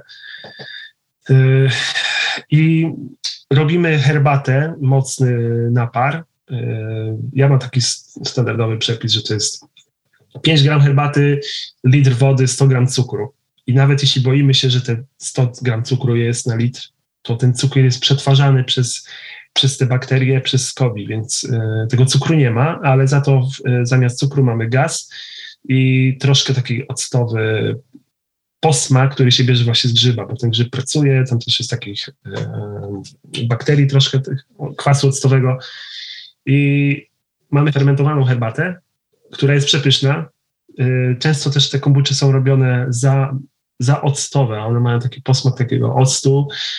Może są, i, i, i na przykład osoba, która zaczyna z kombuczą i dostanie taką octową kombuczę, to po prostu jest przerażona i jak można pić takie coś. Mhm. Ja robię troszkę mniej octowe yy, i są moim zdaniem smaczniejsze, bo można, sam nie lubię takich bardzo mocno octowych. Mamy jedną taką yy, kombuczę właśnie z pzem czarnym i z pękami sosny i ją specjalnie troszkę dłużej fermentuję, żeby ona miała taki twist, taki, żeby było właśnie dla tych, którzy lubią ten octowy posmak. Ale jest na przykład hibiskus e, z wierzbówką kiprzycą, czyli takim iwanczajem. Jakby były te normalne czasy, to bym powiedział, że ta rosyjska herbatka, ale teraz jest zły P R. Ale tak, nie, nie ma co... Więc nie jest to rosyjska herbatka. Tak, e, ale taka jest właśnie historia prosto właśnie od nich. E, ale jest przepyszna, bo jest, jest ten, ten, ta wierzbówka kiprzyca e, daje taki słomkowy, taki siankowaty posmak, hibiskus daje takiego swojej e, aromatu plus słodyczy i wygląda troszkę jak e, taka orężada, jak się kiedyś piło, e, chciałem powiedzieć, że jak, no, taka orężada na miejscu albo orężada w butelce, takie lata dziewięćdziesiąte.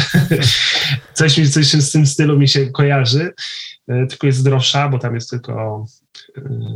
napar z wierzbówki i z hibiskusa, cukier, który jest przetworzony i i herbata. I to jest taki probiotyczny, też nie należy tego kombuczy traktować jako y, woda do picia, że pijemy sobie, nie wiem, dwa trzy litry codziennie, jak wodę, mm. tylko bardziej trzysta mililitrów raz na, nie wiem, raz na dwa dni, bo to jest jednak tak, jakbyśmy pili zakwas, albo, bo to są jednak y, kwas octowy troszkę, możemy sobie przemeblować troszkę jelita, jeśli będziemy za dużo tego pić. Czyli bardziej jako suplementację ją wprowadza. Tak, dokładnie, dokładnie. Tak samo jak nie można pić y, cały czas zakwasu z ogórków albo jakichś tam zakwasów, warto sobie dać przerwę troszkę, y, ale też warto to pić, bo to jest super zdrowe, więc y, i fermentować to w domu, bo można fajne kombucze robić.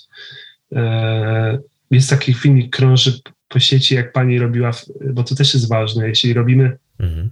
kombucze z, ze słodkich owoców, to nie możemy dodawać ekstra cukru, bo fermentacja tak nie idzie dobrze, bo tak pani kiedyś zrobiła, że robiła kombucze z porzeczki czerwonej, dojrzałej, która ma bardzo dużo cukru, i ona po, i na tym filmiku mówi, dodałam jeszcze cukier, bo na, na wszelki wypadek. I jak otwierała to kombucze, bo ona jeszcze ją zamknęła, więc ta fermentacja, tam wszystko się zbierało, yy, czyli tam już, yy, przepraszam, fermentacja według książki się skończyła, ona dodała cukier na wszelki wypadek, ale... Tak. Jednak ten grzyb zostaje tam w środku. To są mikro takie elementy, ale jeśli zostawimy tą kombuczę na jakiś czas, to grzybek powstaje nowy jakby w butelce, więc tam wszystko dalej pracowało, a że była dodatkowa porcja cukru, to powstawał gaz, ten gaz nie miał gdzie uciec, bo kombucze fermentuje się...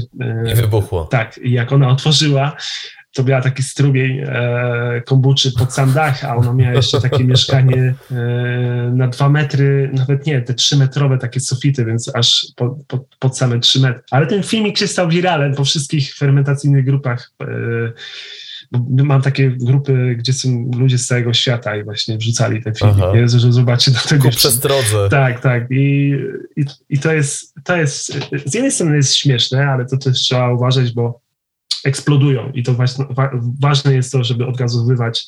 Mhm. E, czasami lepiej nawet, wiem, że plastik jest niezdrowy i jest nie, takie no, niefajnie, lepiej w szkle, ale czasami lepiej zrobić te pierwsze kombucze w, szkle, w butelce, bo ona pęcznieje, mhm. ale nie eksploduje, więc nie zrobimy sobie krzywdy, jeśli zaczynamy na przykład z kombuczą przygody.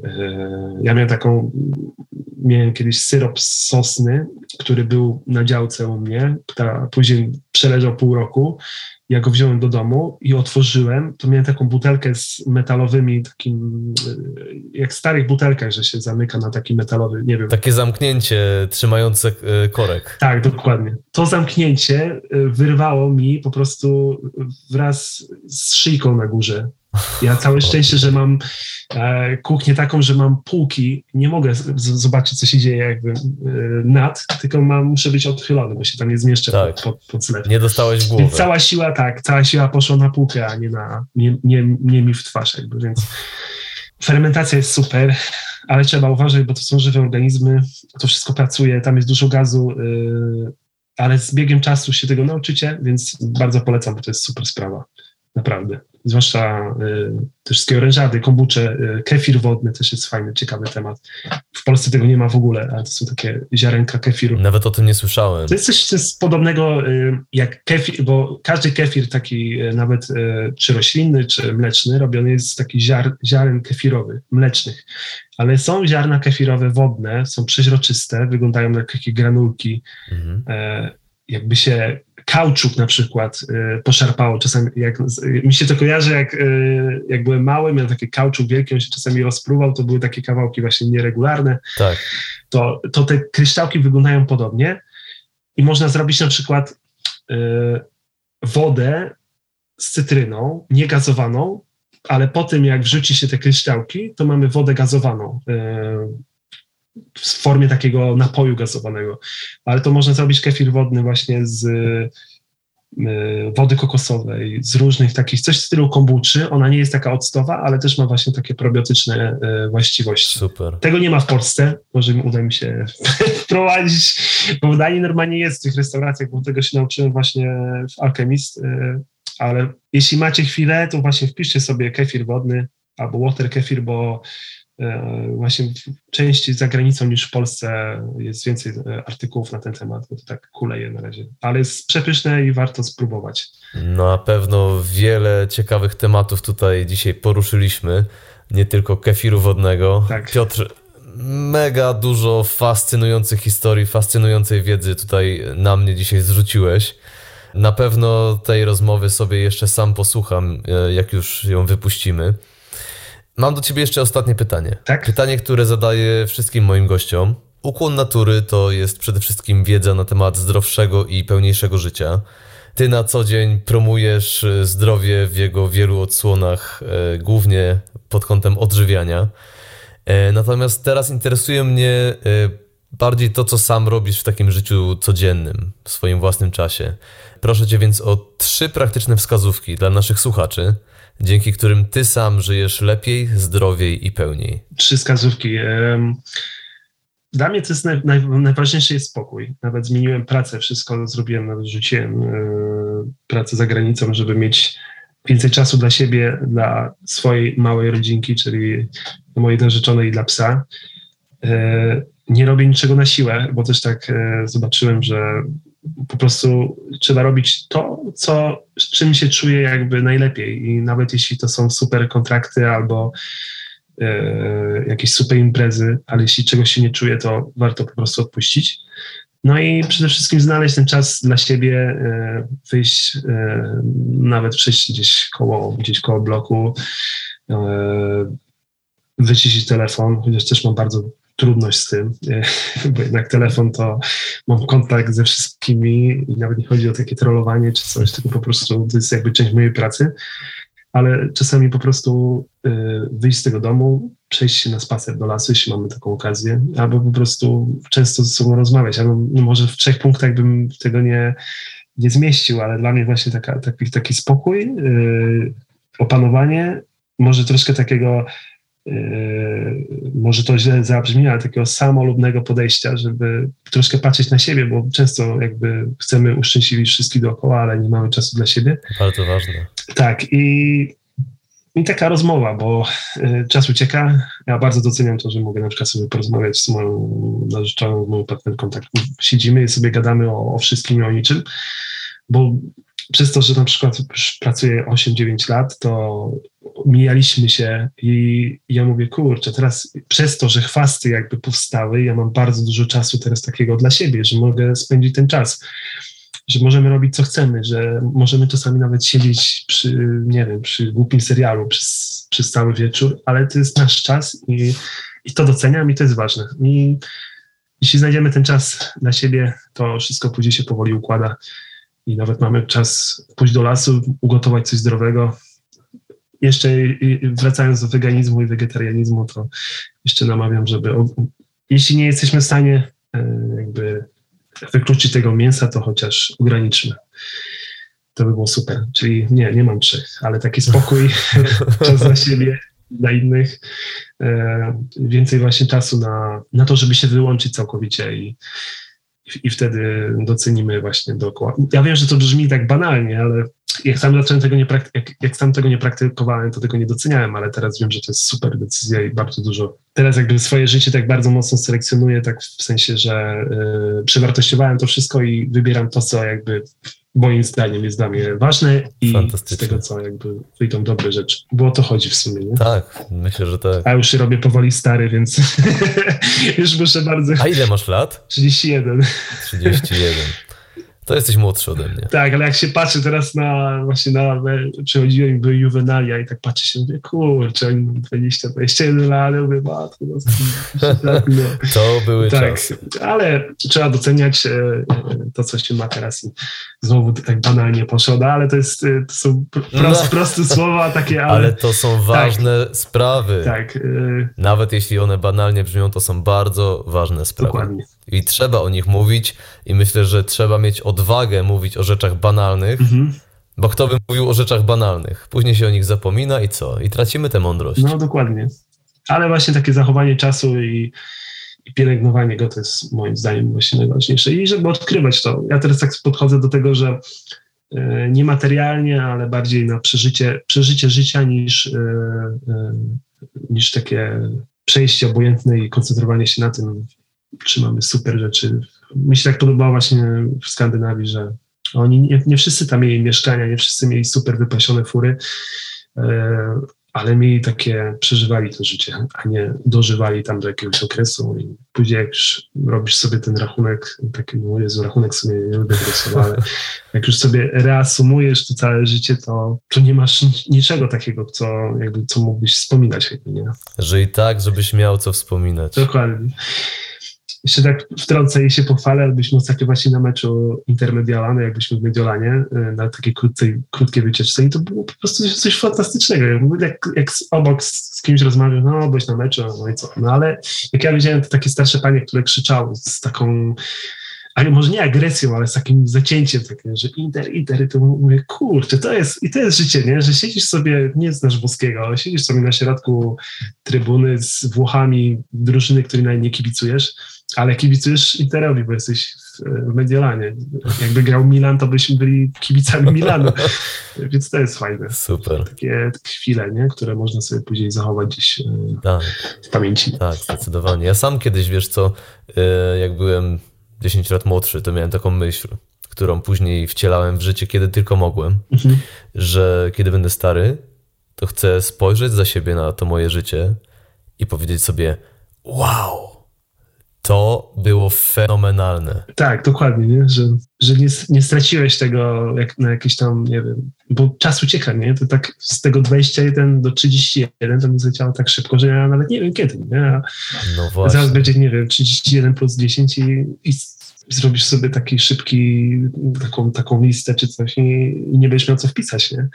Więc to jest, to jest właśnie taki punkt, nie? I to jest najważniejsze, że technologia ucieka i cały czas twój telefon za rok będzie już starym telefonem i w ogóle, no ale to już jest... To już jest zupełnie inna rozmowa.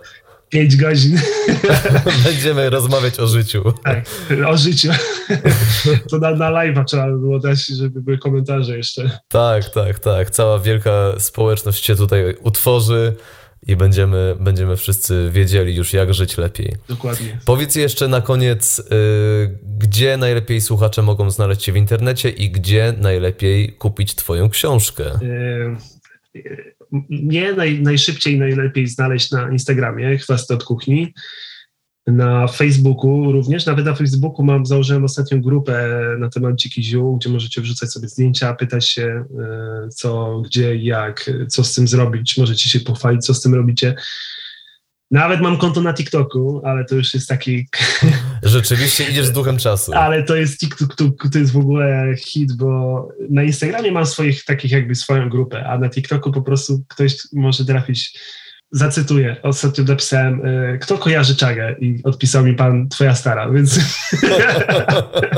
więc to są tacy ludzie, nie? To już nie są tacy, że o fajnie zbierasz, nie? Tylko to już takie bez, bez zahamowań.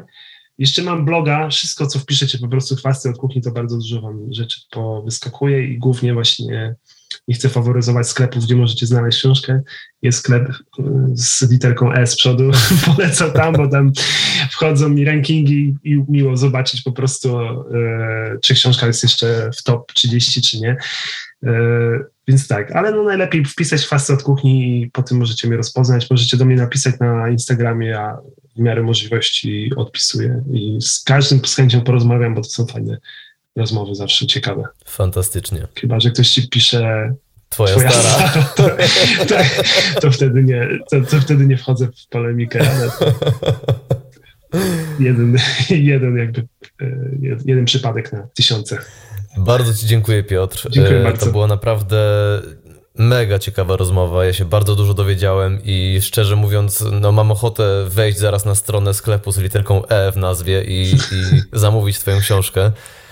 Ale póki co, na dzisiaj to już wszystko. Ja mam na imię Jim, moim gościem był dzisiaj Piotr Ciemny. Słuchaliście programu Ukłon Natury, a po więcej informacji zapraszam na stronę internetową w w w kropka yango kropka p l. Dzięki, Piotr. Dziękuję bardzo.